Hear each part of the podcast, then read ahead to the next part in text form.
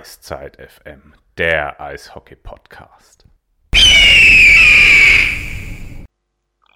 Hallo und herzlich willkommen. Hier sind wir wieder, Iceside FM, euer Podcast zu den Adler Mannheim and all things Hockey. Heute mit einer etwas anderen Ausgabe als normal. Wir werden heute nicht so viel über aktuelle Themen reden, obwohl es da auch einiges gibt, sondern wir werden eine Vorausschau wagen, in Erinnerung schwelgen. Was genau das ist, da kommen wir dann gleich zu. Aber Iceside FM bin nicht nur ich, Sven, sondern Iceside FM ist auch der Flo. Hallo Flo. Guten Abend. Und Iceside FM ist auch der Philipp. Hallo Phil, schönen guten Abend.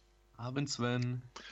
Und wie wir gesagt haben, wir werden heute etwas vorausschauen. Es verabschieden sich zwei Legenden des Mannheimer Eishockeys. Am Freitag in der SAP Arena. Ronny Arendt und Jochen Hecht geben ihr Abschiedsspiel. Und mit wem können wir über Legenden besser reden, als mit einer Legende des Mannheimer Eishockeys neben dem Eis. Christian Rotter ist Gast heute Abend vom Mannheimer Morgen. Hallo Christian, schönen guten Abend.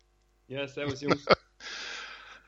Wir wollen ein bisschen reden, sozusagen über das, was uns da erwartet wird am Freitag. Wir wollen ein bisschen gucken, Christian hat ja ein Buch über die Adler geschrieben, da wollen wir nochmal näher drauf eingehen, aber so ein paar aktuelle Sachen haben wir dann doch liegen. Vielleicht ein Herzensanliegen von uns allen vorweg. Es gibt seit heute bei Spreadshirt einen Shop, wo man sozusagen Hoodies, T-Shirts, Pullover, Tassen, sonstiges bestellen kann. Unter dem Motto Love Hockey, Hate Faschism. Es geht darum, klarzumachen, dass diese Haltung einfach keinen Platz in den Eishallen Deutschlands hat und dass es da kein Zuhause gibt, dass wir Eishockey als internationalen Sport verstehen.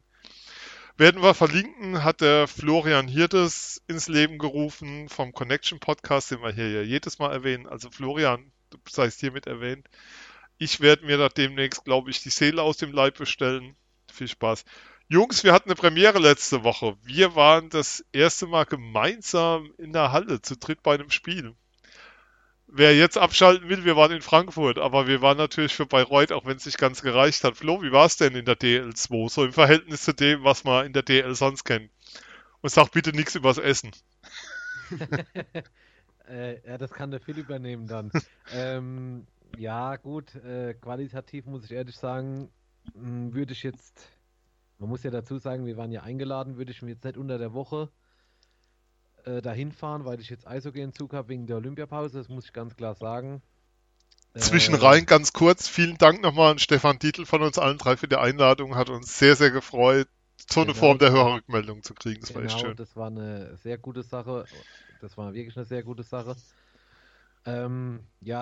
Qualität vom Spiel, ja, was soll man da sagen, das war halt eine Mannschaft auf dem Eis, die hatte nur 2,5 Reihen am Schluss, wie bei Reut. Und Frankfurt halt eine Spitzenmannschaft in Anführungszeichen der DL2 oder sagen wir mal aus der oberen Hälfte hat man den Qualitätsunterschied halt schon gesehen. Aber den Qualitätsunterschied zur DEL hat man halt auch gesehen und wie gesagt, was ich eben schon angedeutet habe, unter der Woche würde ich da jetzt nicht hinfahren, weil ich Eishockey-Entzug habe und mir das für Geld anschauen, weil ja, es ist halt schon phasenweise, merkt man, also wie gesagt, man merkt halt die Unterschiede, was Technik, Geschwindigkeit und so betrifft. Das soll ja aber, muss ja aber auch so sein irgendwie. Aber ja, Eindruck von der Halle halt immer noch so wie 1998 beim Halbfinale gegen Mannheim. Hat irgendwie sein Flair, muss ich ehrlich zugeben. Also das hat mir sehr gefallen, mal wieder in der alten oder älteren Eishalle zu sein. Jetzt in Frankfurt nicht gerade im Sommer bei 86 Grad, sondern mal im Winter, wenn es jetzt nicht ganz so warm ist in der Halle. Wir haben das Maskottchen verhaftet. Wir haben es in Gewahrsam genommen und es gehört uns. Und am Schluss Maskottchen noch verhaftet, also alles in allem war das schon ein gelungener Abend, muss ich sagen. Philipp, bist du zum DL2-Fan geworden an dem Abend? Das hat das Spiel leider nicht hergegeben, wie der Flo schon gesagt hat.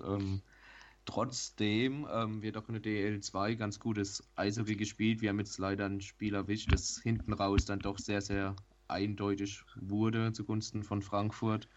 Da Bayreuth einfach auch konditionell extrem eingebrochen ist. Aber ich schließe mich da nahtlos im Flo an. Es war alles in allem ein sehr gelungener Abend dennoch. Ja, können wir nur nochmal bestätigen. Also geht in die Hallen, schaut's euch an. Es ist einfach ein anderes Hockey. Du bist auch näher dran. Es ist irgendwie erdiger, grindiger, weiß nicht, wie man es nennen soll, aber es hat so was Ursprüngliches, finde ich, so an sich. Lasst uns mal zu dem anderen ursprünglichen Eishockey kommen, das wir momentan sehen. Es gibt so ein Turnier in Südkorea.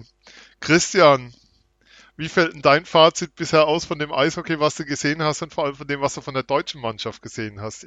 Wir reden natürlich über Pyeongchang und die Olympischen Spiele. Ja, wenn man sich so die Spiele anschaut, jetzt ohne irgendwas niedermachen zu wollen, ist es natürlich schon absolut schade, dass die NHL-Jungs nicht da sind, weil es ja einfach nur sogar, muss man sagen, ein etwas schlechteres WM-Niveau hat. Bei einer WM sind ja die ausgeschiedenen, also die Spieler der ausgeschiedenen NHL-Clubs dabei, wie jetzt zum Beispiel im Mai 2017 Leon Draisaitl, der nachgekommen ist für Deutschland. Das hat ja immer so einen kleinen Hype ausgelöst. Jetzt da in Pyeongchang das mit ansehen zu müssen, dass dann eben die ganzen NHL-Jungs da fehlen, das ist natürlich schon sehr schade. Das zum Niveau, wie gesagt, meines Erachtens sogar noch ein bisschen schlechteres WM-Niveau. Wobei ich gestern Schweden gegen Finnland gesehen habe, das war schon ein richtig gutes Spiel. Und zum Deutschen muss man sagen, haben bis jetzt das gemacht, was man von ihnen erwarten konnte. In der Gruppe gegen die Finnen, das erste Spiel war vielleicht ein bisschen undankbar. Gegen die Finnen haben die Deutschen noch nie richtig gut ausgesehen. Dann gegen die Schweden das 0-1, muss man sagen, wäre definitiv auch ein Sieg drin gewesen, mit einem kleinen bisschen mehr, wie man es so schön sagt, Scheibenglück. 4-mal Pfosten und Latte, das kann auch in die andere Richtung ausgehen. Und gegen Norwegen hat man natürlich gesehen, nur ein Tor in der regulären Spielzeit. Das ist eben so, dass du in der Offensive ohne die NHL-Jungs so ein bisschen wenig Kreativität hast. Nur ein Tor gegen Norwegen in der regulären Spielzeit. Ja, und dann musst du eben mit einem Sieg nach Penaltyschießen zufrieden sein. Aber jetzt gegen die Schweiz, alles drin, alles gut, kann man gewinnen, das Spiel, dann steht man im Viertelfinale. Ja, Philipp, ist es so das Thema, was man hat? Eigentlich kommt es ja jetzt nur auf dieses eine Spiel an. Also der Gedanke, jetzt mal rein vom Namen her, du hättest sozusagen Slowenien haben können, wenn du das Penaltyschießen verloren hättest, wäre jetzt auch nicht so verkehrt gewesen. Also das ist, ich finde diesen Modus irgendwie komplett merkwürdig und tue mir da extrem schwer mit 12 Teams. Keiner fährt nach der Vorrunde heim und dann gibt es dieses eine Spiel, mit dem du die Chance hast, alles wieder gut zu machen, die Playoffs zu kommen. Ja, der Modus ist definitiv gewöhnungsbedürftig. So, jetzt hat mir gerade das Wort gefehlt. Um auf deine Frage zurückzukommen, die Slowenen, wobei ich wäre auch, denke ich mal, ein schlagbarer Gegner. Also Slowens kannst du immer mal schlagen, aber sie haben mich bei dem Turnier doch positiv überrascht. Die haben die Amis gleich mal auf dem falschen Fuß erwischt, haben sich gegen die Slowaken im Penaltyschießen durchgesetzt. Also die scheinen momentan echt gut drauf zu sein und haben einen Lauf. Und dann, ganz ehrlich, nämlich lieber das Prestigeduell gegen die Schweiz, als jetzt vielleicht auf starke Slowenen zu treffen. Flo, wie sind deine Einschätzungen? Also viele, die die Sendung hören, werden das Spiel dann schon gesehen haben, weil man kann kurz erklären, wir nehmen Montag, 19. Februar auf. Spiel ist morgen, Dienstag, 13.10 Uhr, geht's los. Wir werden gucken, wo man sieht. Flo, was ist denn so dein Gedankengang? Vielleicht auch ein Blick weit auf das Testspiel, was da gegen die Schweiz war, was das letzte Spiel vor Olympia war, was gewonnen wurde. Ja, zum Beispiel... Das habe ich gesehen. Da fand ich die Deutschen eigentlich zwei Drittel fast besser die Schweizer. Und ich glaube, das wissen auch die Schweizer. Also die hätten wahrscheinlich eher gedacht, oh nee, lieber nicht gegen Deutschland.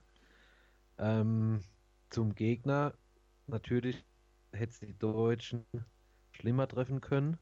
Aber wenn man nur 2 Punkte hat aus der Vorrunde, gut, hat Christian ja schon angedeutet, war nicht mehr zu erwarten. Dann kann man mit dem Gegner Schweiz relativ gut leben und ich sehe da auch eine gute Chance morgen, dass die Schweiz kommt. Und zur Vorrunde hat der Christian schon alles gesagt. Ich habe das Spiel gegen die Schweden gesehen und habe ich mich geärgert vorm Fernseher, weil da wäre definitiv mehr drin gewesen und von den anderen beiden Aufzeichnungen, da kann ich jetzt nicht so viel zu sagen. Jetzt wird man halt mal abwarten morgen. Ich könnte mir schon gut vorstellen, dass die Deutschen da für eine Überraschung gut sind. Okay, dann gucken wir mal. Also mein Tipp ist auch, wenn was geht, dann gegen die Schweiz, gerade auch mit dem Spiel in der Vorrunde.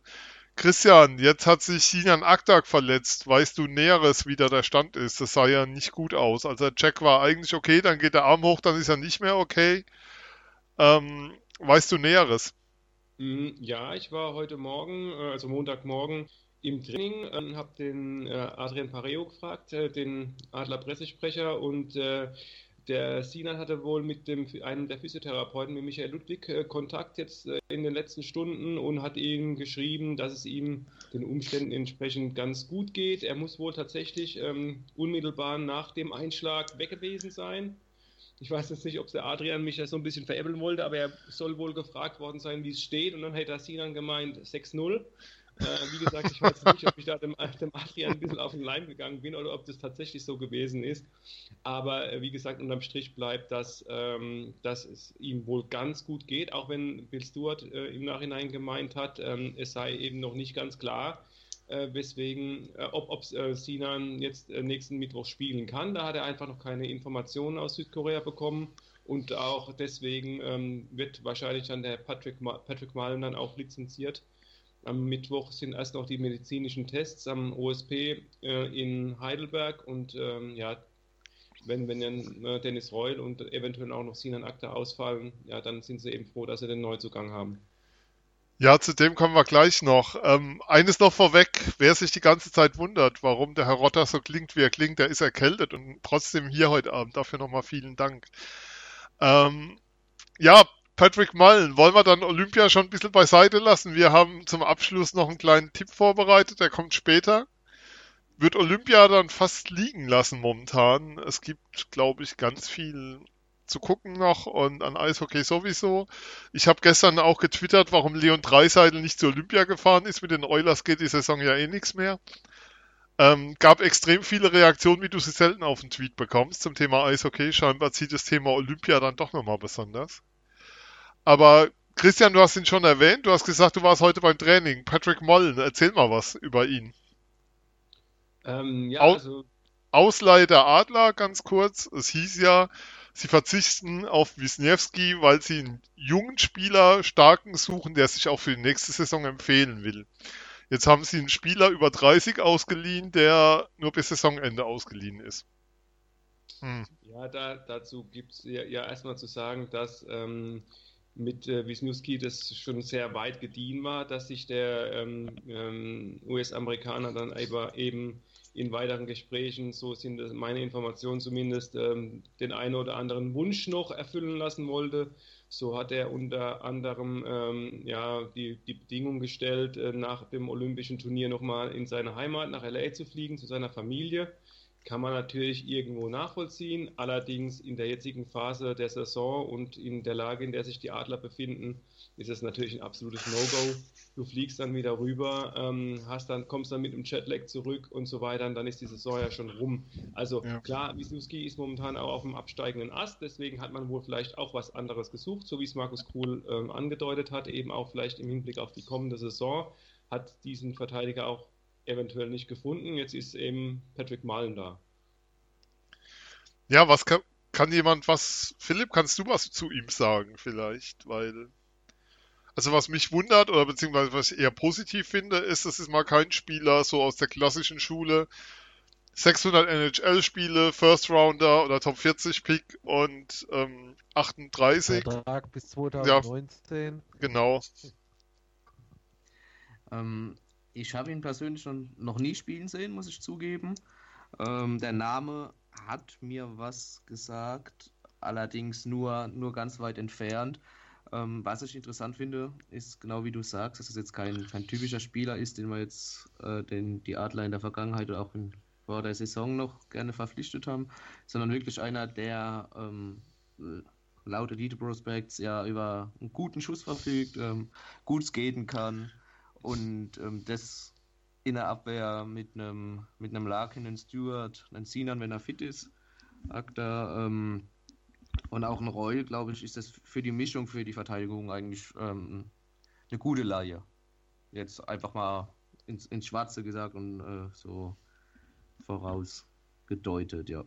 Ist auch Ja. Wenn ich noch was einwerfen darf, ich war heute im Training, so die Eindrücke nach der ersten Trainingseinheit ist natürlich schwer.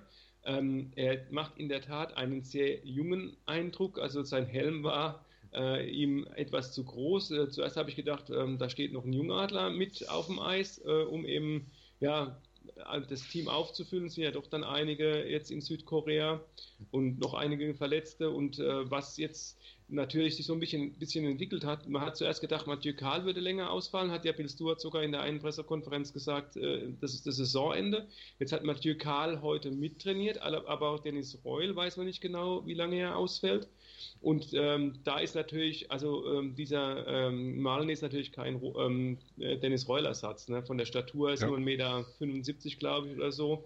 Hätte für mich eher so den Eindruck gemacht, er ist vielleicht ein besserer Mathieu Carle oder ähnlicher Spielertyp, weil er einen guten ersten Pass spielen kann und so das Spiel aufziehen kann. Er hat heute auch auf die Frage, wo seine Stärken liegen, eben gleich gesagt, er schaltet sich schon gerne auch in die Offensive ein. Also da bin ich dann schon auch gespannt, was für einen Platz er in der Mannschaft bekommen wird. Ja, 1,78, wenig Strafminuten für einen Verteidiger, wenn man so drauf guckt auf seine Statistiken. Spannend, könnte passen. Und in Schweden gespielt, das ist ja nicht die schlechteste Liga, wie die Adler auch wissen. Und wie wir bei Olympia sehen, spannend. Ja, interessant ist noch, das war dann heute so ein bisschen am Rand, Bill Stewart hat mit Patrick Mullens Vater zusammen in St. Louis bei den Blues gespielt. Also die Familienbande besteht da noch.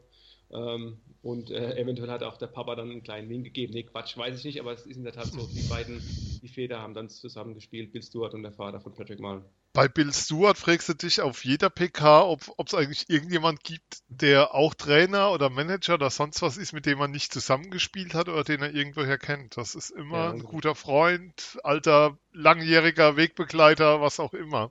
Ich glaube Joe Mullen, genau, Joe Mullen war der Name des Vaters. Okay. Wir haben ja noch ein Thema stehen. Wenn wir den Herrn Rotter hier haben, müssen wir ihn danach fragen. Christian, du kommst da nicht drum rum. Kooperationspartner. Der Mannheimer Morgen hat in Form seines Autors Christian Rotter verkündet, es würde nach Heilbronn gehen. Wie es mit Kassel weitergeht, ist nicht klar. Aber da standen viele Internas drin, auch schon der Name für den neuen Trainer in Heilbronn. Deren Trainer geht ja nach Österreich, in die EBL. Wie ist denn da der Stand? Gibt es da irgendwas Offizielles schon? Weil ich habe zumindest nichts vernommen. Nein, da gibt es nichts Offizielles. Also nach meinen Informationen, dass die Sache mit Heilbronn, die ist fix. Also da gibt es bei den Adlern ein Umdenken. Jetzt mit dem Christoph Kreuzer ist es so, dass es mit ihm auch Gespräche gegeben hat. Allerdings, ob das jetzt der Trainerposten in Heilbronn ist oder ob er irgendwie anderweitig eingebunden ist, ob er ein Kandidat für einen der Posten gewesen ist, die da ja auch noch geschaffen sind, das ist nicht klar. Es ist nur klar, es gab ein Gespräch mit Christoph Kreuzer auch. Okay. Und das wurde ja auch jetzt schon klar dementiert, dass Christoph Kreuzer Trainer in Heilbronn wird, zumindest von ihm. Er hat auch noch ein Angebot von den Grizzlies Wolfsburg. Es soll dort aber nicht die Nummer 1 als Trainerkandidat sein, aber wie gesagt, ist natürlich die Frage, ob du den Schritt dann in die zweite Liga runtergehen würdest. Das würde natürlich dann auch in der Kooperation mit den Adlern und dem Heranführen von Talenten, wäre das vielleicht auch eine ganz sinnvolle Aufgabe für Christoph Kreuzer. Er hat sich da ja schon im DEG-Nachwuchs verdient gemacht, aber es ist einfach momentan saumäßig spannend, was um den Club herum passiert. Ja, Flo, wie nimmst du das so wahr? Weil momentan finde ich die Adler so eigentlich fast, ich hatte es ja glaube ich schon mal gesagt, die Adler sind momentan so mit das spannendste Team in der DL, weil sich unglaublich viel tut, unglaublich viel neu aufstellt, im Rahmen dieser Umwälzung ganz viel passiert. Wobei ich sage, von Zuschauern her macht es ja keinen Unterschied, ob du nach Wolfsburg gehst als Trainer oder nach Heilbronn. Das macht dann eher einen Unterschied auf dem Eis. Entschuldigung. Ja, ich finde gerade jetzt so, was ich jetzt gedacht habe, zu dieser Ausleihe letzte Woche, da ist mir das Stichwort Ausleihe aufgefallen, weil das ist ja jetzt bei den, habe ich ja eben schon angedeutet, ist jetzt bei den Adlern in den letzten Jahren jetzt nicht so Usus gewesen, dass man irgendwelche Spieler ausgeliehen hat, sondern eher denen gleich Verträge gegeben hat bis Ultimo, in Anführungszeichen, oft. Das spricht so für mich das habe ich ja auch schon in den letzten Folgen mal angedeutet, dass man jetzt vielleicht irgendwie doch was gelernt hat und da jetzt nicht gleich ins Blaue hineingreift. Auch das, was Christian erzählt hat, mit Sonderwünschen von Spielern und solche Sachen, dass man das vielleicht halt jetzt wirklich nicht mehr mitmacht und dann halt lieber auf eine Ausleihe setzt. Also ich bin gespannt, wenn die Saison beendet ist. Ich hoffe noch nicht so früh, weil jetzt geht es ja bald in 9 Tagen in den Showdown, sagen wir es mal so. Was sich dann noch tut in der nächsten Zeit und vor allen Dingen nach Saisonende, was sich dann halt im Kader tut, etc., was wir halt schon alles angedeutet haben und besprochen haben, einiges schon. Ja, wir freuen uns sehr auf die ereignisreiche Zeit nach Saisonende, wenn uns dann alle 2 Tage eine Pressemitteilung erzählt, wer jetzt gerade wieder wo, wie ist oder so. Insgesamt ist das eine echt spannende Phase und sehr interessant zu beobachten. Und irgendwie ist die Olympiapause gerade etwas schade dahingehend, weil sie so ein bisschen, wie soll ich sagen, das nimmt, dass du dich alle 2 Tage irgendwie austauschen kannst mit deinen Einschätzungen, mit dem, was passiert. Ihr habt ja uns dafür, wir übernehmen das dann für euch und geben euch das weiter, natürlich komplett ungefiltert und exklusiv. Ihr hört es hier zuerst. Bei Iceside FM. Jetzt mal kurzer Werbeblock, wo ihr uns findet vielleicht nochmal. Wir sagen es ja nicht oft genug dazu. Ihr könnt uns abonnieren bei iTunes und Podcatcher. Unter Eiszeit FM findet ihr uns da. Wir haben eine Rezension bisher dort bekommen bei iTunes. Schreibt gerne mehrere. Es hilft uns, auch dort gefunden zu werden, dort sichtbar zu werden. Ich glaube, der Eishockey-Community tut es gut, wenn klar ist, es gibt da auch Podcasts und da tut sich was. Ihr könnt uns folgen bei Twitter unter @eiszeit_fm, da tut sich auch so einiges, da versuchen wir relativ aktuell zu sein. Bei Facebook, es gibt ein legendäres David Wolf Video gefunden von Flo, Facebook facebook.com/eiszeitfm. So eine Reichweite hatten wir noch nie wie mit der Olympia-Eröffnungsfeier und David Wolf, der ja strahlenden Auges durchs Stadion lief, großes Bild. Vor allem, wer ihn so kennt, mit dem, wie er nach außen verbunden wird und wer ihn da so sieht, grandios. Und ihr könnt uns finden bei soundcloud.com/eiszeitfm. Da könnt ihr uns auch abonnieren. Das ist unsere Heimathoster. Soweit dazu. Wieder zurück zum Text. Wir haben gesagt, wir wollen heute einen Schwerpunkt legen auf den Abschied von Jochen Hecht und Ronny Arendt, auf das Spiel am kommenden Freitag in der SAP Arena. 19:30 geht's los. Es gibt noch Karten, also offiziell sind, glaube ich, 10.000 verkauft. Und dieses Spiel ist natürlich ein wunderbarer Anlass, um über ein Buch zu reden. Ich habe es hier in den Händen. Verlag Schwarzkopf und Schwarzkopf. Autor Christian Rotter. 111 Gründe, die Adler Mannheim zu lieben. Eine Liebeserklärung an den großartigsten Eishockey-Club der Welt.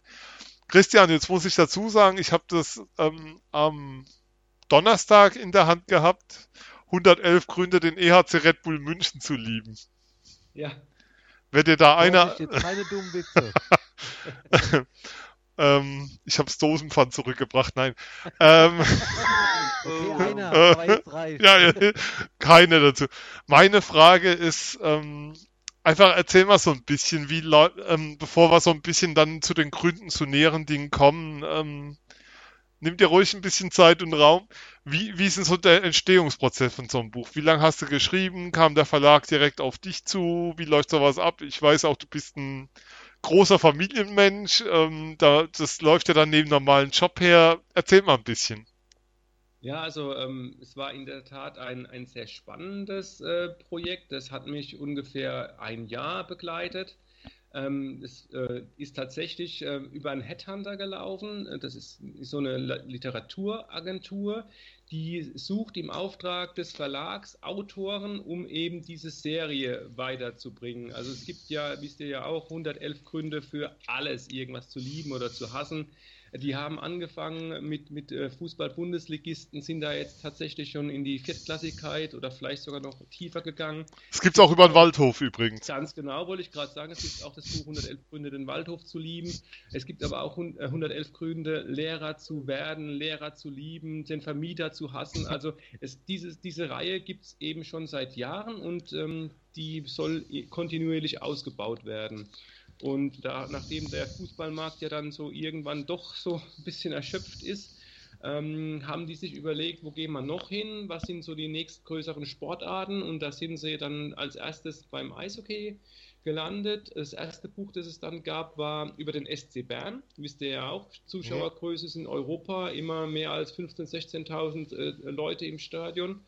Und dann ging es eben in die DEL, und die ersten Vereine, die da angefragt wurden, es waren die Eisbären Berlin, die Kölner Haie und die Adler Mannheim. Auch da sind sie eben zu den Top-Clubs gegangen mit den meisten Zuschauern, ist ja auch klar. Meiste Zuschauer bedeutet für diesen Verlag, der ja auch das Buch verkaufen will, meiste potenzielle Leser.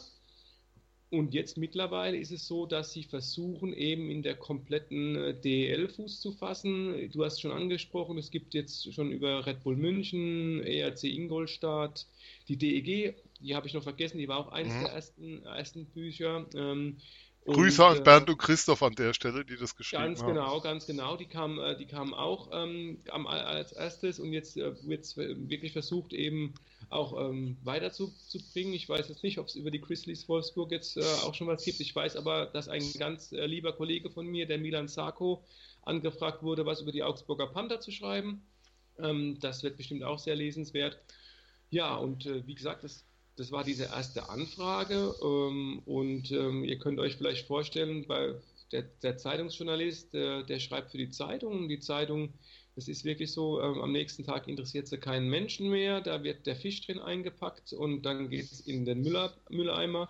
Und diese Anfrage hat mich natürlich gereizt, weil erstens, ich musste nur schreiben, also der ganze Druck des Buches, die Werbung und das Setzen und so weiter. Das hat alles der Verlag übernommen, und ich muss da eben nur, in Anführungszeichen, 111 Gründe finden und die aufschreiben.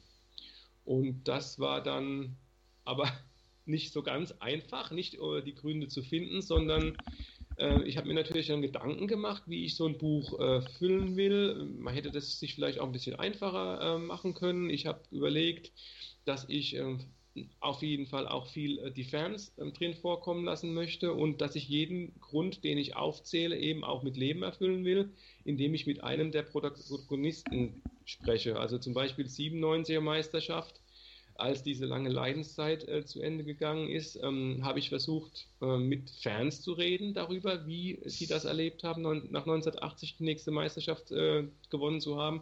Aber auch dann eben mit Protagonisten, mit Till Faeser, mit Markus Kuhl. Wie hat der Manager Kuhl diese Mannschaft zusammengestellt, dann auch mit Lance Leathery. Ihr wisst es alle, es hat den Ursprung genommen, Bosman-Urteil, die jungen Wilden waren da. Und dann hat man gute Ausländer geholt aus ganz Europa, Mike Pellegrims, Christian Pouchet, dann kam ein Philippe Boson dazu und so weiter und so fort. Ja, und das war so die Grundidee des Buchs. Und du hast es richtig angesprochen, ich bin ein großer Familienmensch, ich habe 2 Söhne und eine wunderbare Frau zu Hause, und dann habe ich mir natürlich da auch erstmal als alter Pantoffelheld das grüne Licht einholen müssen, was aber natürlich überhaupt kein Problem war, weil meine Frau genau wusste, was mir das bedeuten würde, dieses Buch schreiben zu können.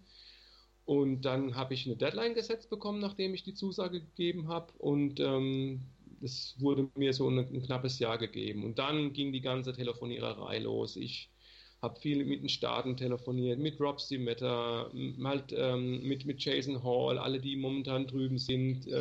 Einfach auch diese ganzen Nummern zu kriegen. Ich wollte gerade fragen, wie findet man die? Wie findet man Jason Hall, um jetzt mal den zu nehmen, den, glaube ich, die früher da waren, immer noch heiß und innig lieben und verehren? Ja, genau, Jason Hall ist so, dass es in Fernkreisen jemanden gibt, der absoluter Jason Hall-Fan ist, und der ist also dann teilweise sogar auf mich zugekommen, hat mich immer mal wieder gefragt, willst du nicht mal was über den schreiben? Da war das Buch noch überhaupt kein Thema.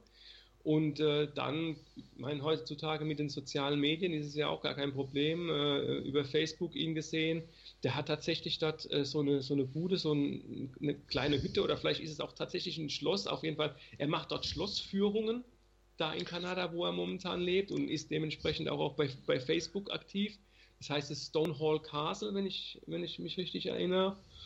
Und dann hast du den angeschrieben, der hat dir sofort deine Telefonnummer gegeben, der war Feuer und Flamme für das Projekt. Ich habe eine Frage gestellt, der hat 2 Stunden über eine Zeit bei den Adlern gesprochen.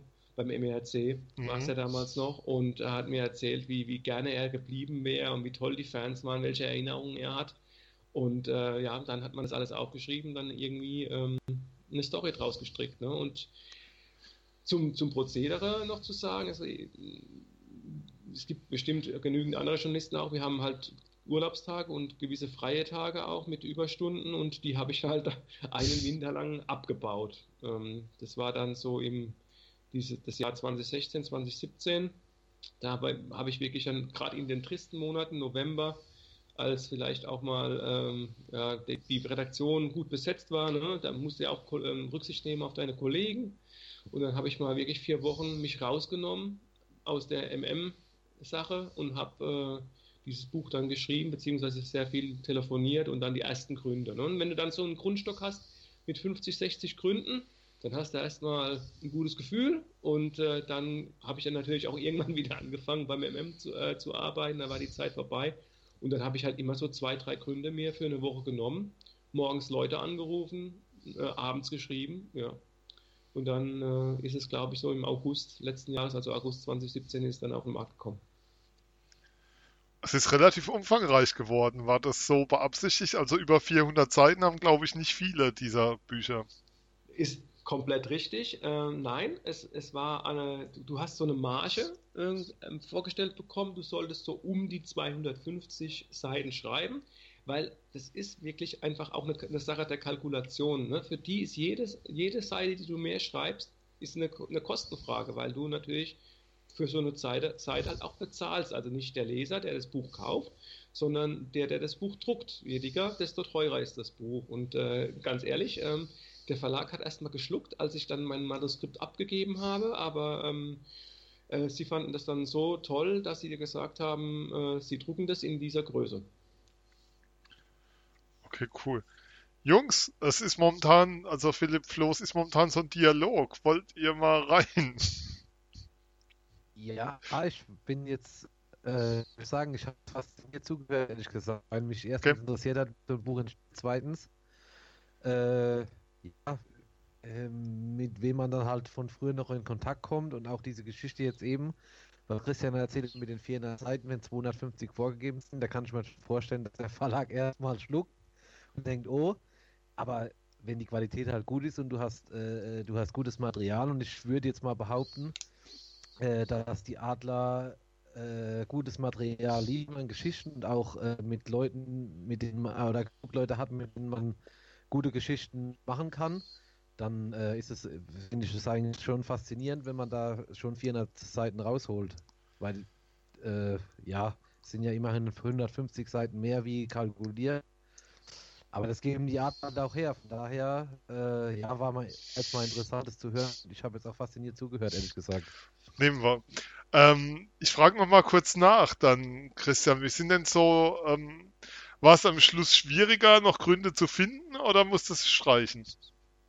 Nein, in der Tat. Also wenn du mich jetzt fragst, ich hätte keinen 112. Grund. Es ist wirklich so. Also natürlich ist es jetzt so, dass einige Gründe überholt sind. Ich sage da Sean Simpson, Thiel Fowler, Jochen Hecht, Ronny Arendt. Da könnte man natürlich jetzt bei allen nochmal ein Kapitel dran schütten.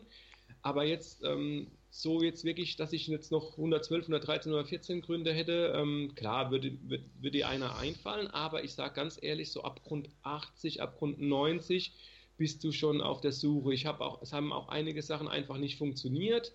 Zum Beispiel, ich war auf der Suche wirklich nach jemandem, der Playercards sammelt, der mir einfach mal seine Geschichte erzählt, wie viel Kohle er schon gelassen hat, um Playercards von den Adlern zu holen. Ne? Einfach mal, was war die teuerste, welche hat am längsten gedauert, bis er sie gekriegt hat. Einfach, ich wollte halt wirklich viele Aspekte des Fanseins auch abdecken. Ich habe dann auch eine Trikot-Story gemacht und ich habe natürlich einige gefunden, einige Player-Card-Sammler, aber die wollten mit mir darüber für das Buch nicht sprechen, und so sind natürlich auch dann einige Stories haben dann nicht funktioniert, auch einige Kontakte habe ich nicht herstellen können, und so muss ich ganz ehrlich sagen, ich bin froh, dass es keine 222 Gründe sind oder so. 111 sind gerade okay gewesen. War schon hart genug. Dann frage ich doch mal, Philipp, was ist denn von deinen 111 dein Lieblingsgrund? Ja, ich muss an der Stelle natürlich sagen, dass ich das Buch allgemein sehr faszinierend finde. Einfach aus dem Grund, wie Christian auch schon gesagt hat, wie er es aufgebaut hat, dass sowohl Fans zur Sprache kommen, ehemalige Spieler, Trainer und so weiter und so, dass es unglaublich vielfältig ist. Das ist bei vielen der Konkurrenzbücher so nicht ist. Wenn ich jetzt einen Grund raussuchen müsste, würde ich den Grund 13 nehmen. Das ist der mit Vinny, also Vincent Riendeau, der 1995, 96 für den SC Rissersee gespielt hat und sich so ein bisschen einen heißen Flirt mit den Adler-Fans oder damals auch MAC-Fans geliefert hat. Immer wenn er gegen den Pfosten geschlagen hat, kam ja ein lautes Hey, hey aus den Fankurven und Vincent trinkt Scholle, als er aus der Flasche dann getrunken hat. Ja. So, einfach aus dem Grund, weil das zeigt, sowas ist größtenteils auch nur im Eishockey vielleicht sogar möglich, weil er nach Spielende ja sogar als gegnerischer Torwart nochmal aufs Eis kam, um mit den Fans zu feiern, nachdem es die Fans natürlich mehrfach lautstark gefordert haben. Und ja, sowas finde ich wunderschön, dass sowas im Buch festgehalten wurde, nochmal auch für die jüngere Generation, die sich daran nicht erinnern können. Ich war ja selbst beim Spiel auch nicht, bin da auch noch ein bisschen zu jung gewesen, aber das spiegelt auch den Friedrichspark so schön wider, weil, wie gesagt, sowas gibt es wahrscheinlich nur im Eishockey und im Friedrichspark auch im Speziellen, so Geschichten. Ja, weil du... Entschuldigung. Es gab ja dann auch noch diese lange Verbindung zwischen Vincent Riendeau und den Adlern. Er war ja dann unter Stefan Richer auch Torhüter-Trainer der Adler und auch noch eine längere Zeit.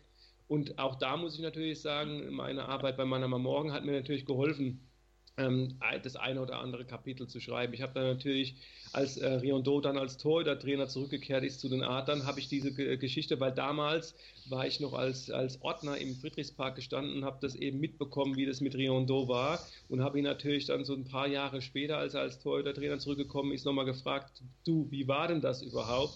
Und klar hast du die Story dann schon mal irgendwann vielleicht auch im Mannheimer Morgen geschrieben gehabt, ähnlich, und hast du die nochmal ausgegraben, nochmal aktualisiert. Also so sind natürlich auch einige Kapitel relativ schnell zu schreiben gewesen, andere dafür haben umso länger gedauert, ne? Das ist ja auch klar.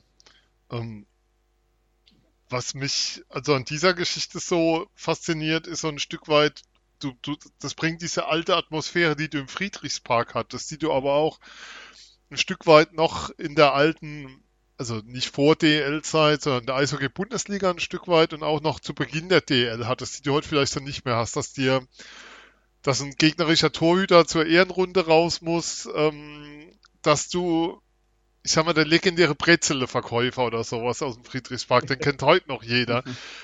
Diese Geschichte, die du auch beschreibst, wir sehen in Slapke ja am Freitag, dass Slapke gesagt hat, er ist von den Fans gefahren, hat sie zur Laola aufgefordert, als die Stimmung schlecht war, und hat dann Anschiss von der DEL für bekommen. Das sind Dinge, die sind aber heute undenkbar. Also ich kann es mir auch heute nicht mehr vorstellen, dass du in der SAP Arena einen gegnerischen Torhüter zu einer Ehrenrunde nochmal siehst, der dann vor der Wand da steht und jubelt. Also hat sich schon was verändert. Ja, definitiv. Deswegen auch, das ist vielleicht noch ganz nett zu erzählen noch. Ich meine, dieser Verlag, der kennt sich ja in der Eishockey-Szene nicht aus.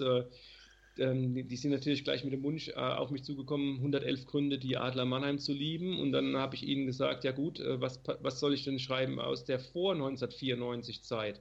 Ja, wie vor 1994, ne? Und dann muss man den Verlag auch erstmal damit konfrontieren, dass ja das Mannheimer Eishockey eben schon seit 1938 gibt, dass es den MERC gab und dass dann eben die DL gegründet wurde, ne? Und dann Gott sei Dank, und das war auch quasi für mich so eine Sache, wenn mir dann der Verlag gesagt hätte, nee, wollen Sie nicht, dann hätte ich das Projekt abgelehnt, also dass ich dann eben auch über die Historie schreiben durfte, also einfach was von 1938 eben bis 1994 auch passiert ist. Das sind ja alles die Wurzeln des Vereins, man sagt ja immer Tradition, Stolz, Leidenschaft, das kommt ja irgendwo her, und das kommt eben dadurch, und das macht ja auch einen Verein groß, der musste ja auch durch die Niedergerungen, Oberliga, Zweite Liga, Abstiege gehören ja auch zu so einer DNA eines Vereins, und dementsprechend, weil ich ja auch den Friedrichspark noch miterlebt habe, war es mir natürlich auch sehr wichtig, den dann auch entsprechend zu würdigen. Ja, was im Leben des Christian Rotter schief lief, dass er früher KEC-Fan war, lassen wir heute mal draußen. Das ist im Buch nachzulesen, wie er dazu kam. Aber es sind viele bewegende Momente drin und Gänsehautmomente und wir kommen dann gleich vielleicht noch zu einigen mit Blick auf Freitag, aber einen möchte ich rausstellen oder nachfragen. Wie war es denn? Rob Simetta hat die Anschläge aufs World Trade Center überlebt und war selbst in dem Turm. Wie war es denn, mit ihm darüber zu reden? Wie kam es dazu, dass es sozusagen bei dir auch als Thema ankam, dass du davon wusstest? Da muss ich ganz ehrlich sagen, geht ein großer Dank an den Kollegen, an den lieben Kollegen Oliver Wehner von der Rheinpfalz, weil 2001, als dieses Unglück passiert ist, da war ich noch nicht bei Mannheimer Morgen, aber der Kollege und auch die leider viel zu früh verstorbene Kollegin des Mannheimer Morgen, Angelika von Bülow, die haben das schon aufgeschrieben gehabt in ihren Zeitungen, dass eben Rob Simetta dass er an diesem Tag in einem der Twin Towers war. Und also ich wusste das, dass er dort war. Und das gehört dann auch dazu also für mich persönlich hat es Überwindung gekostet, mit Rob Simetta eben nicht nur über seine Zeit in Mannheim sprechen zu wollen. Das wusste er ja, als ich mit ihm Kontakt aufgenommen hatte und ihn gefragt habe, ob er mir für eine Story für dieses Buch zur Verfügung steht, sondern dann auch in diesem Gespräch dann eben zu sagen, du, da gab es ja noch etwas, ich weiß nicht, wie willst du überhaupt darüber reden oder ist es für dich ein absolutes No-Go, willst du das einfach nur vergessen? Und ich hatte dann das große Glück, dass er dann auch relativ schnell nach den Anschlägen, ich weiß nicht, ob das so eine Art Therapie dann auch war, er hat sehr offen darüber geredet, hat auch irgendwelche Hilfsprojekte angeleiert, um die Familien der verstorbenen Feuerwehrleute unter die Arme zu greifen. Und deswegen war es dann so, dass er da sehr offen drüber geredet hat.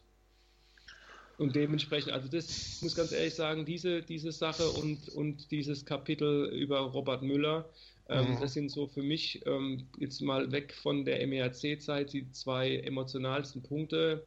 Ich weiß nicht, ich habe das Buch auch aus dem Buch in der Thalia-Buchhandlung mal vorgelesen an einem Abend und da muss ich sagen, dass sie mir beim Vorlesen dann nochmal die Tränen gekommen, als ich das Kapitel über Robert Müller gelesen habe, weil das war so für mich eben auch die Zeit, die ich als Journalist dann schon begleitet habe, als er dann von Krefeld gekommen ist und in Mannheim dann erstmal als zweiter Torhüter und dann seine Krebserkrankung und dann kam er wieder zurück und dann in der 2007er Meisterschaft wurde er kurz vor Schluss im letzten Finale dann gegen Nürnberg nochmal für Jean-Marc Pelletier eingewechselt und das hast du alles, da warst du dabei, das hast du journalistisch begleitet, das war für mich einfach noch sehr, sehr präsent und also das sind so meine emotionalen Highlights in dem Buch.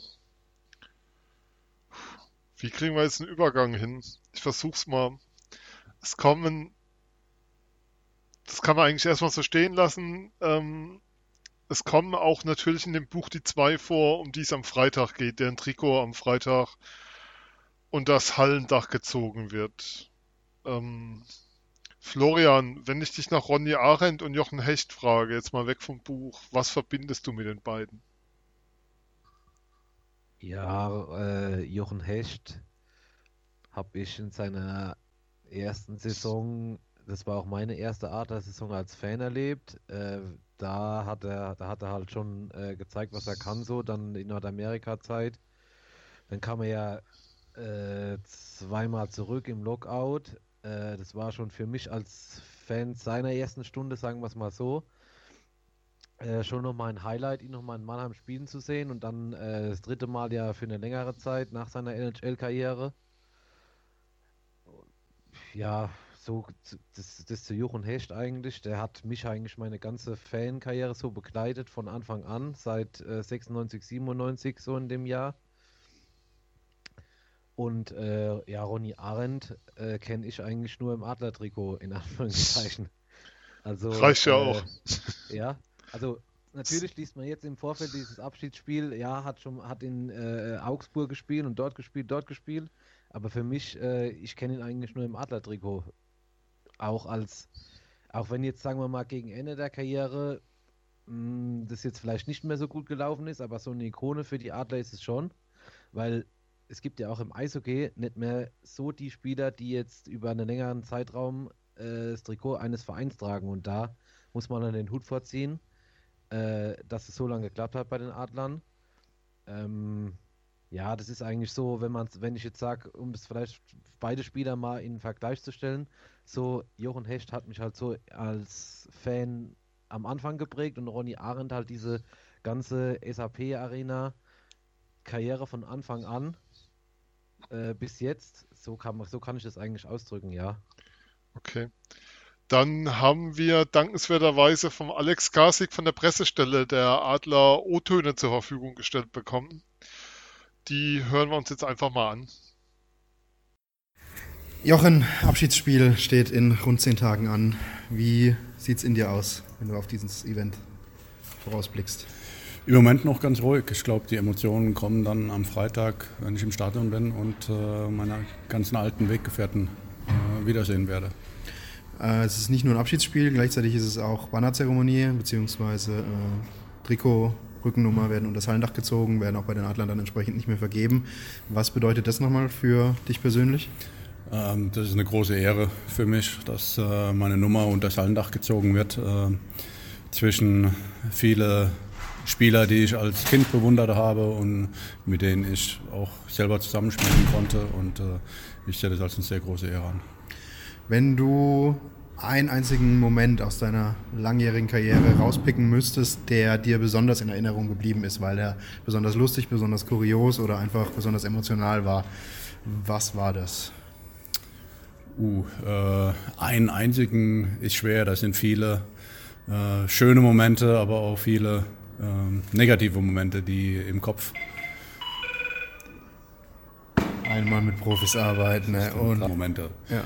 Also einen Moment raussuchen, der mir besonders in Gedanken geblieben ist, habe ich jetzt nicht. Es gibt viele Momente, positive sowie auch negative, die mir im Kopf sind und ich öfters dran denken muss. Das heißt, das größte Comeback in NHL-Geschichte, wo ich den Siegtreffer habe schießen können, oder die Halbfinalserie gegen Carolina, die wir verloren haben, oder dann auch die Meisterschaften in Mannheim oder ja, so Sachen, oder Spiele, Halbfinalserie gegen Frankfurt 2005 auch.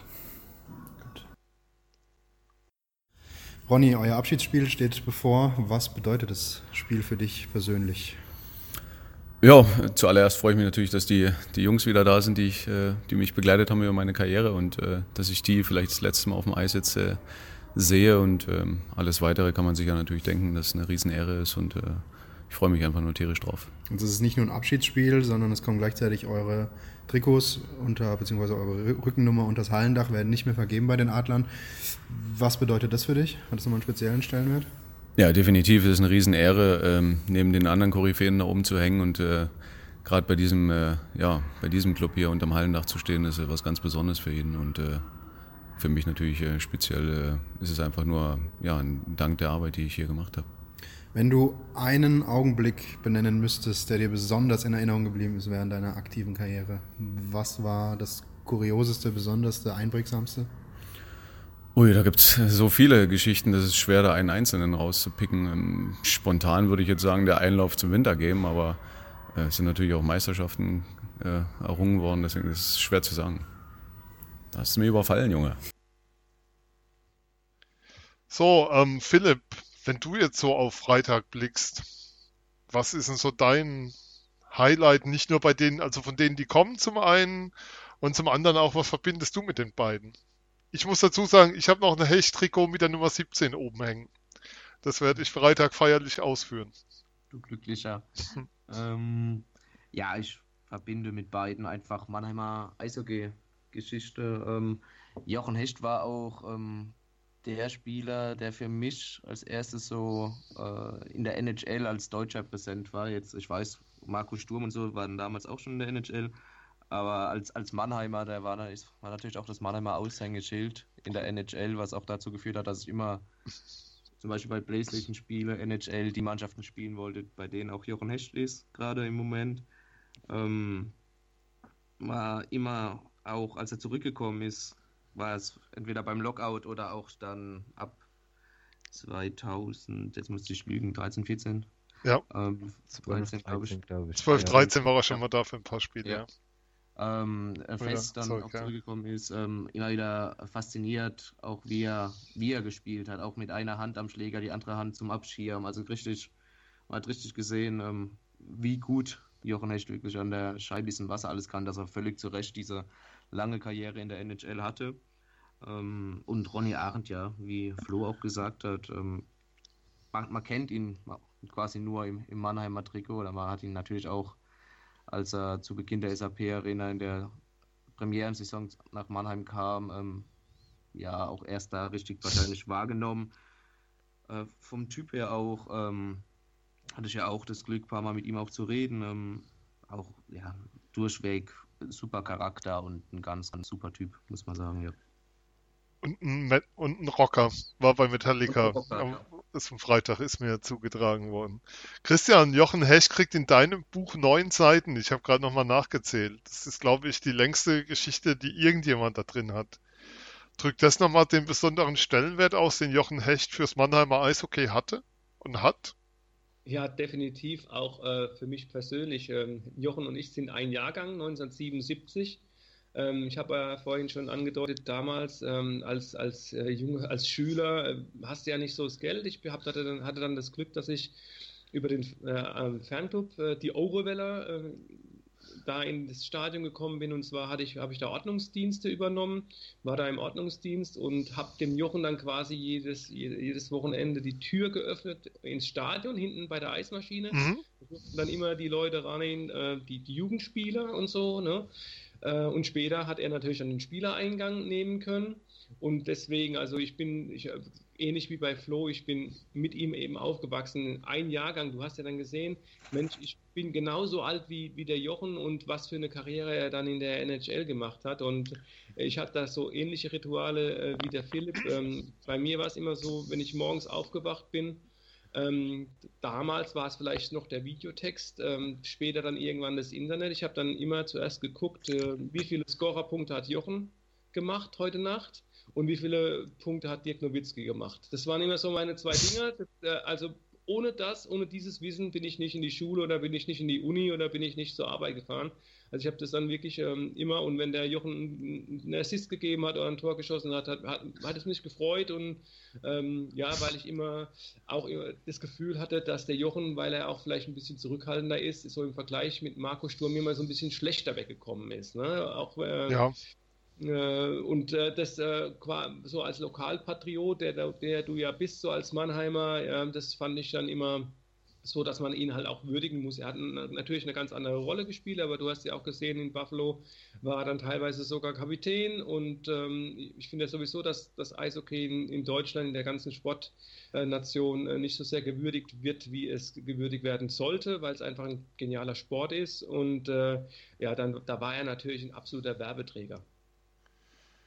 Ja, jetzt hast du mich mit dem schnellen Ende total rausgebracht.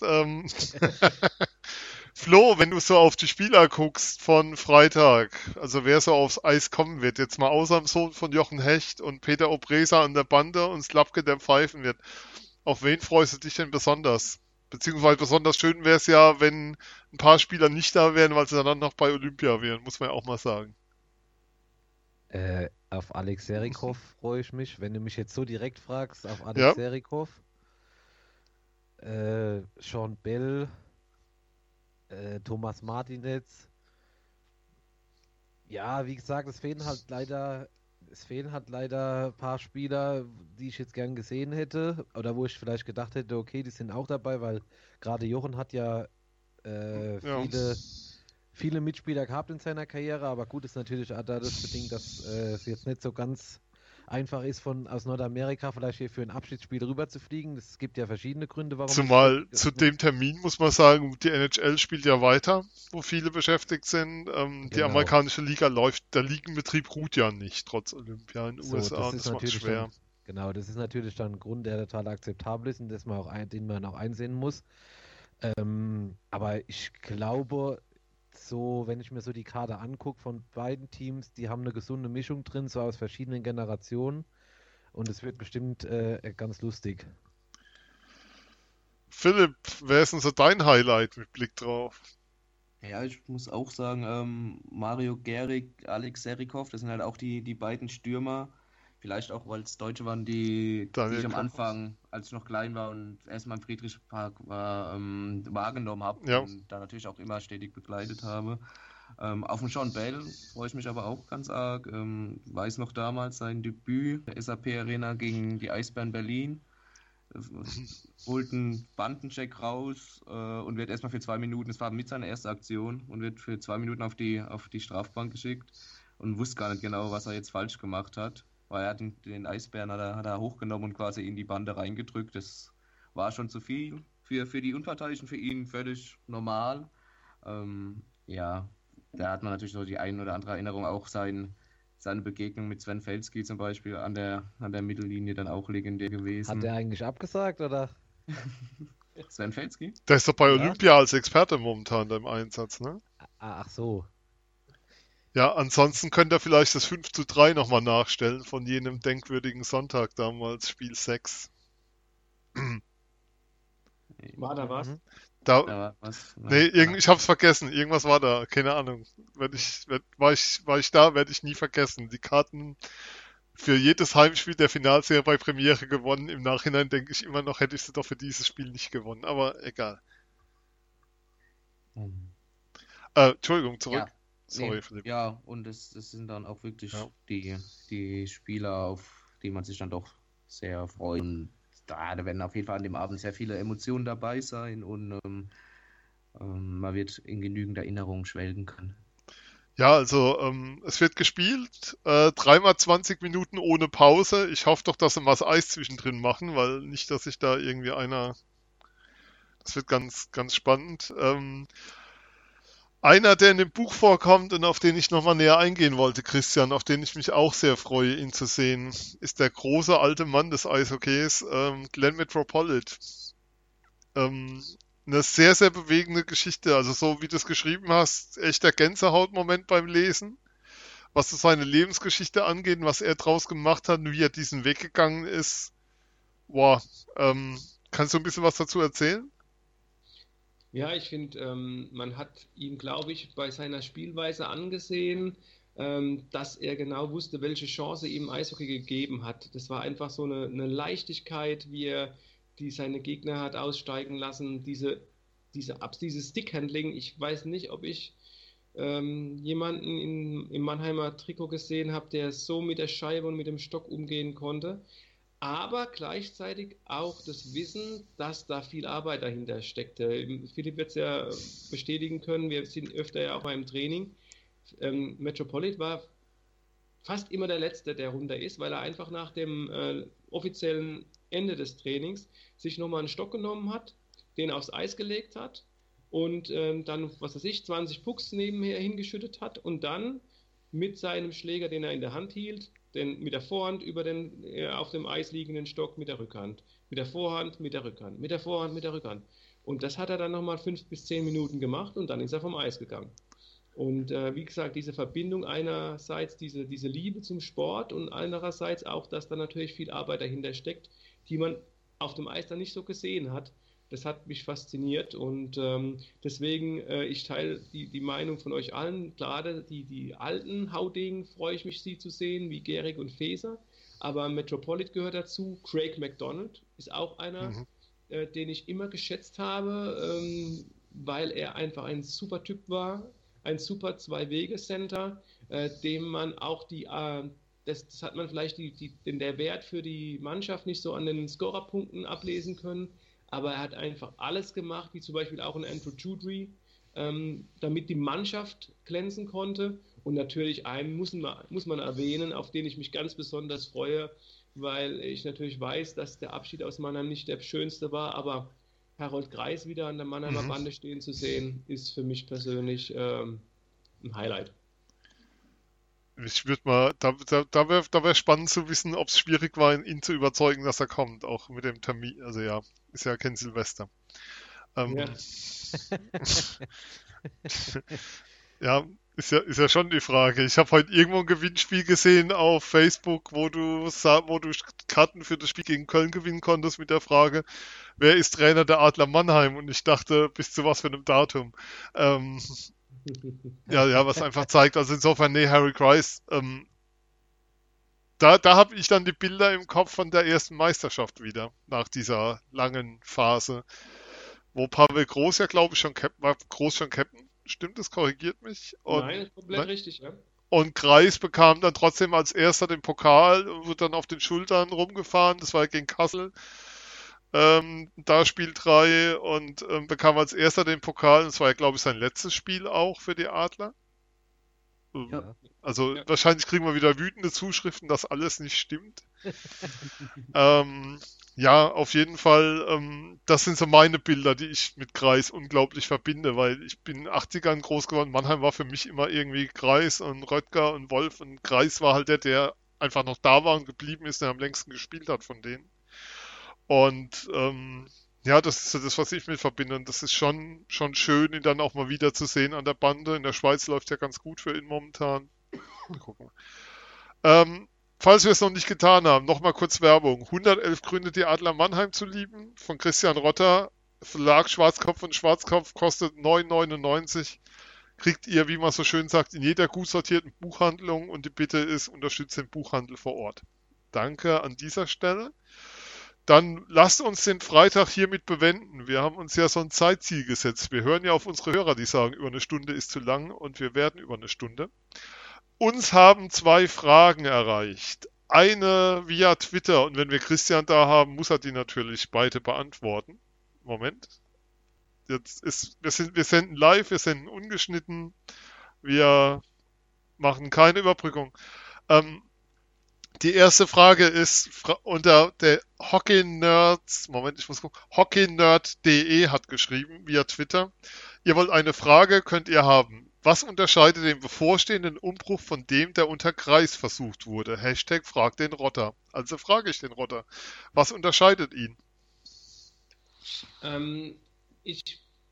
Also eine sehr gute Frage erstmal, schwer zu beantworten, muss ich vorausschicken. Ich finde, dass momentan doch dieses Umdenken vonstatten geht, dass man einem Trainer nicht eine vorgefertigte Mannschaft vorsetzt, sondern dass der Trainer doch diese Mannschaft so gut es geht.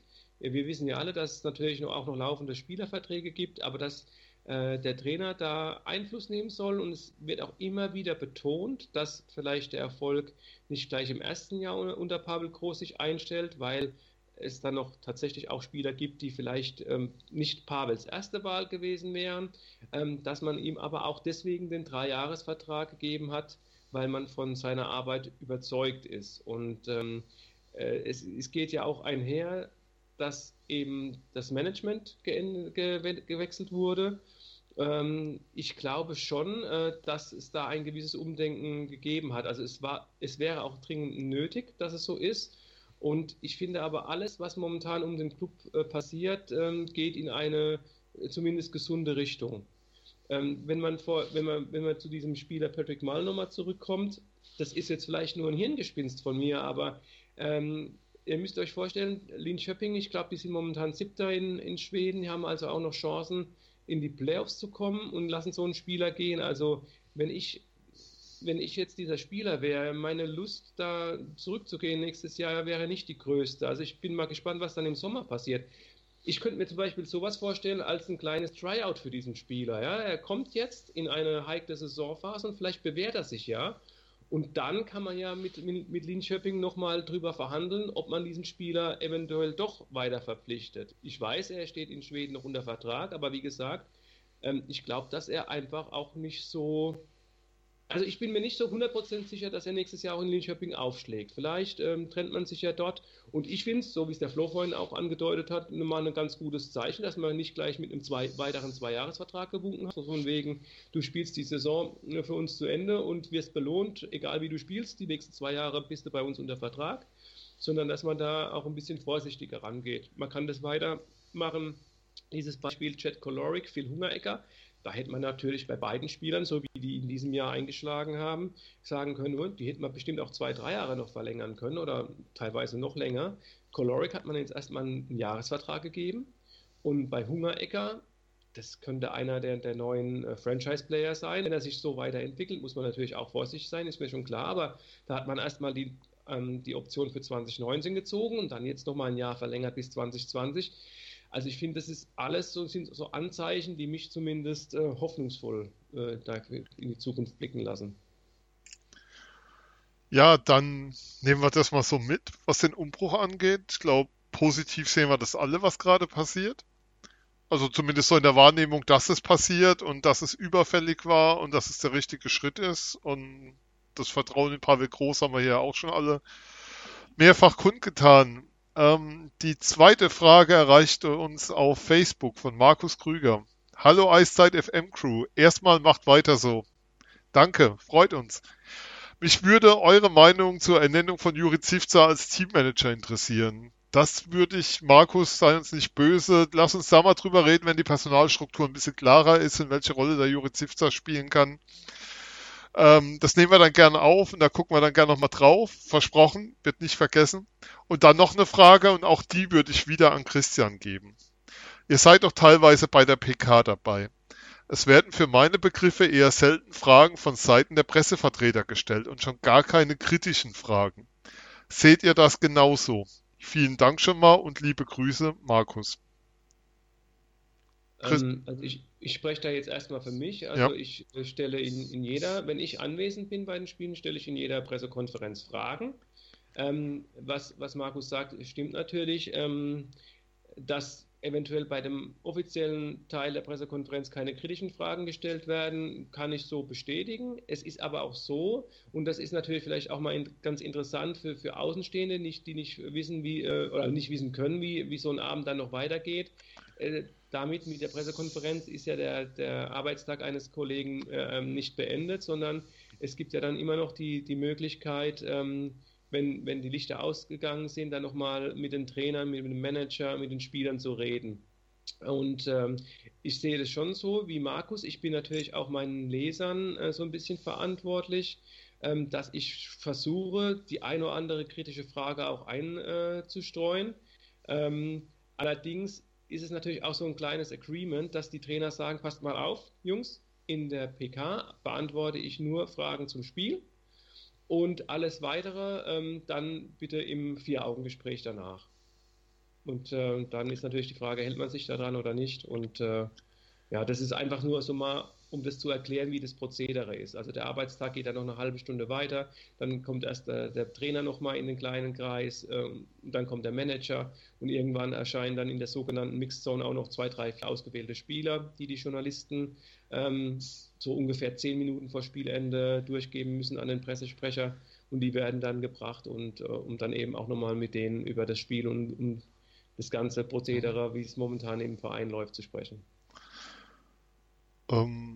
Ich kann für meinen Teil sagen, Markus, um dir jetzt mal meine Einschätzung der Frage zu geben, ich habe von Fragen auf der PK erfahrungsgemäß nichts, weil wenn ich für einen Radiosender da bin und mein Sportradio.de ist nun mal ein reines Internet-Sportradio, dann brauche ich O-Töne und da nützt mir eine Frage bzw. eine Antwort auf der PK erstmal relativ wenig für meine Form, wie ich das transportieren will und wie ich Inhalte transportieren will und deshalb ist für mich immer wichtig, dann auch O-Töne zu bekommen nach der PK, die ich mir dann oft auch in einem Einzelinterview dann noch durchaus mal mit dem Trainer hole. Aber dann für mich macht eine Frage auf der PK, gibt für mich nur selten einen Mehrwert für meine Arbeit ab. Deswegen ist es bei mir so. Philipp, willst du ergänzen?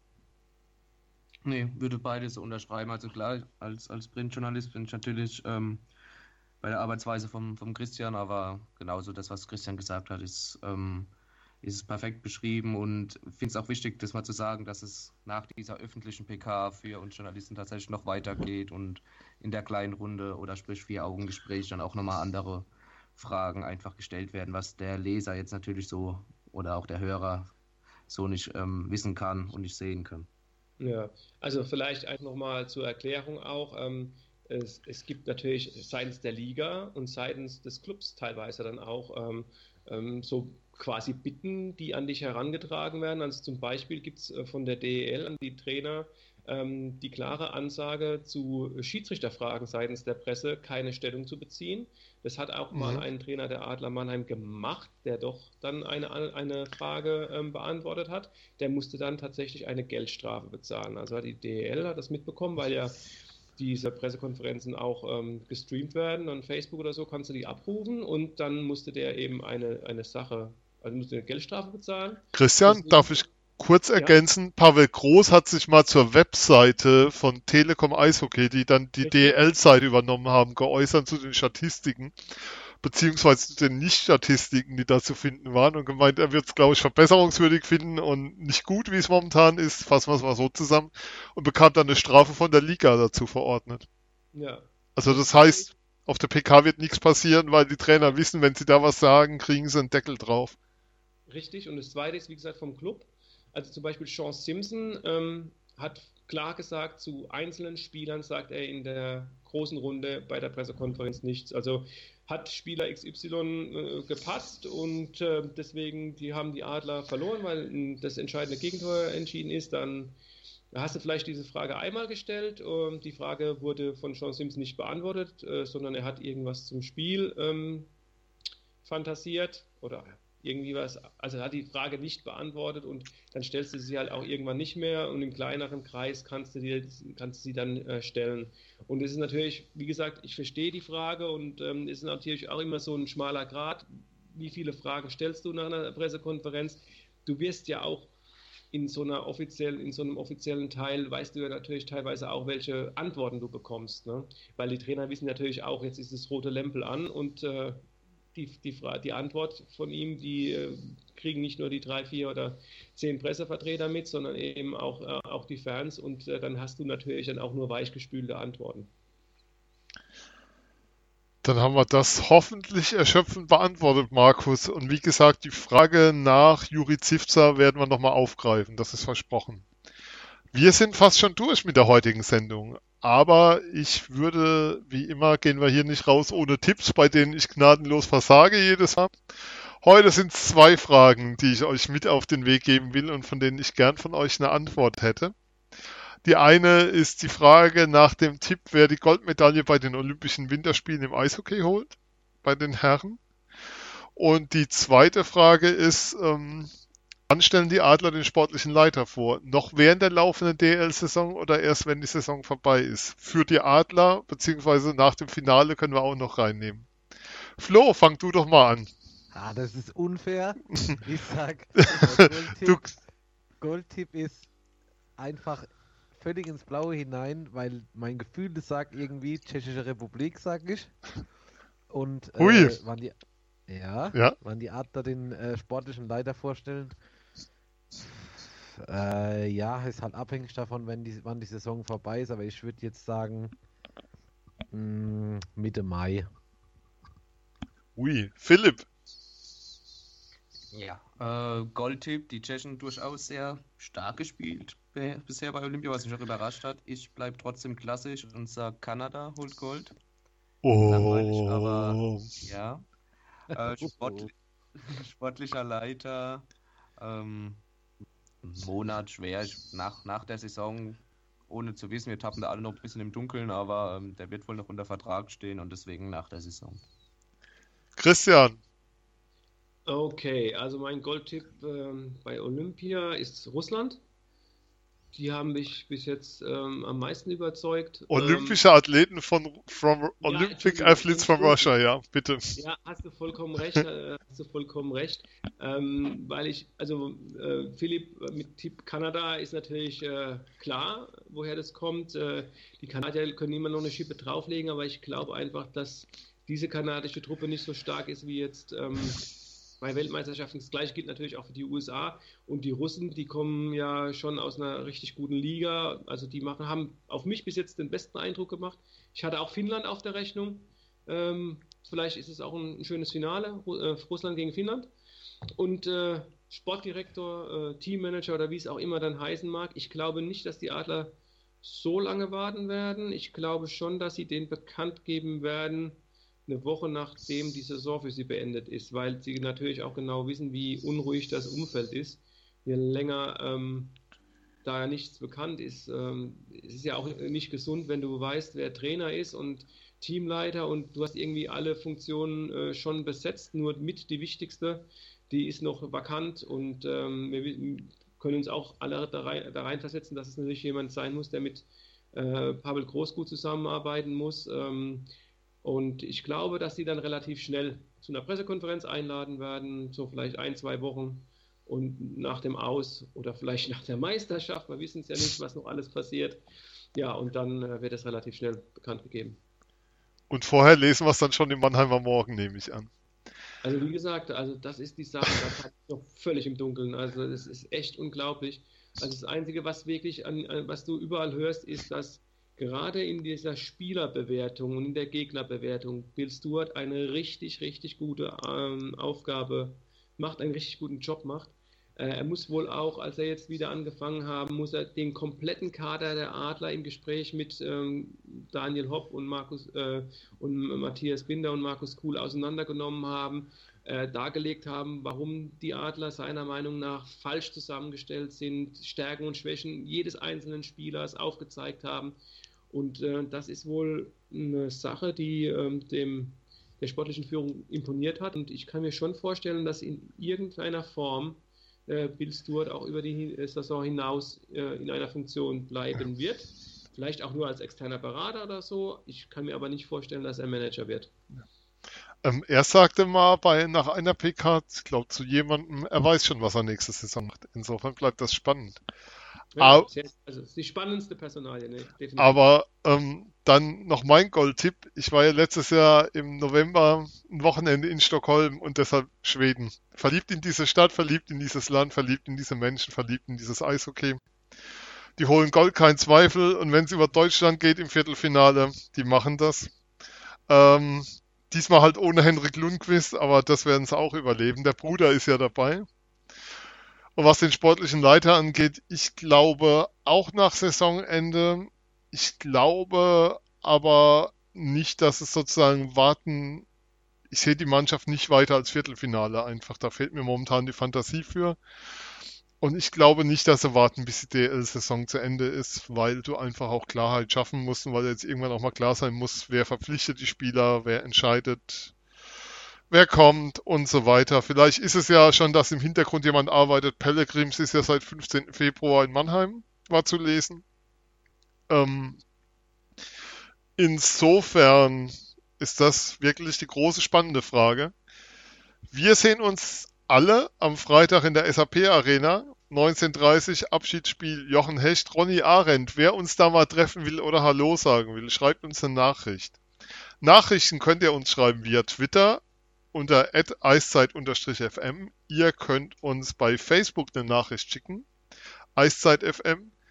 Vergesst nicht, uns zu abonnieren oder uns eine Rezension zu geben, oder sogar eine Rezension zu geben bei iTunes, das hilft uns sehr. Oder abonniert uns einfach im Podcatcher, den ihr auf dem Handy mit euch tragt. Eiszeit FM ist da das Codewort. Oder schreibt uns eine E-Mail. Ihr könnt uns auch nämlich per E-Mail schreiben. eiszeitfm@gmail.com erreicht ihr uns auch. So, wir sagen vielen Dank für eine epische Sendung an Christian Rotter vom Mannheimer Morgen. Sein Buch, ich stelle es nochmal vor, 111 Gründe, die Adler Mannheim zu lieben. Vielen lieben Dank, Christian. Ja, vielen Dank für die Einladung, Jungs. Philipp, vielen Dank auch an dich, wie immer. Danke auch. Und danke an den Flo. Danke auch. Und da muss ich noch einwerfen, Flo hatte heute Abend, glaube ich, ab und zu Tonprobleme. Für die Tonprobleme der letzten Sendung möchten wir uns nochmal sehr entschuldigen. Wir geloben Besserung, da ist uns die Technik momentan ein bisschen in der Quere, aber wir geben weiterhin alles und wir hören uns hier bald wieder. Das war die 5. Folge von Eiszeit FM. Wir sind raus, bis bald. Tschüss.